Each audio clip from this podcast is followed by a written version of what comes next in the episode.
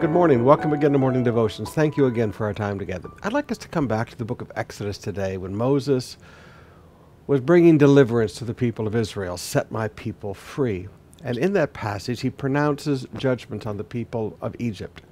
Now, you'll notice that some of those judgments affected everybody, and some of those judgments we see the mercy of God. Now, the principle I want you to see is God's mercy requires a response in order to receive it. Say that again. God's mercy requires a response in order to receive it. Beginning in Exodus 9, verse 20, some of Pharaoh's officials were afraid of because of what the Lord had said. They quickly, not slowly, they quickly brought their servants and livestock in from the fields.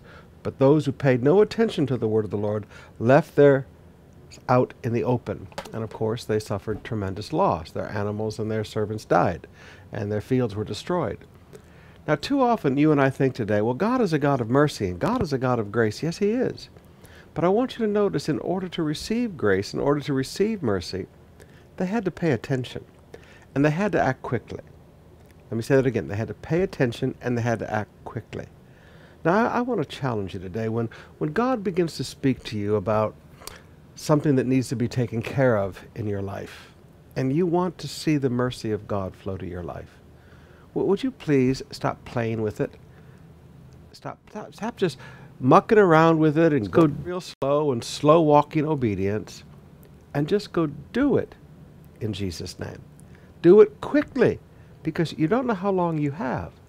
If you want the mercy of God, respond to what God has said quickly.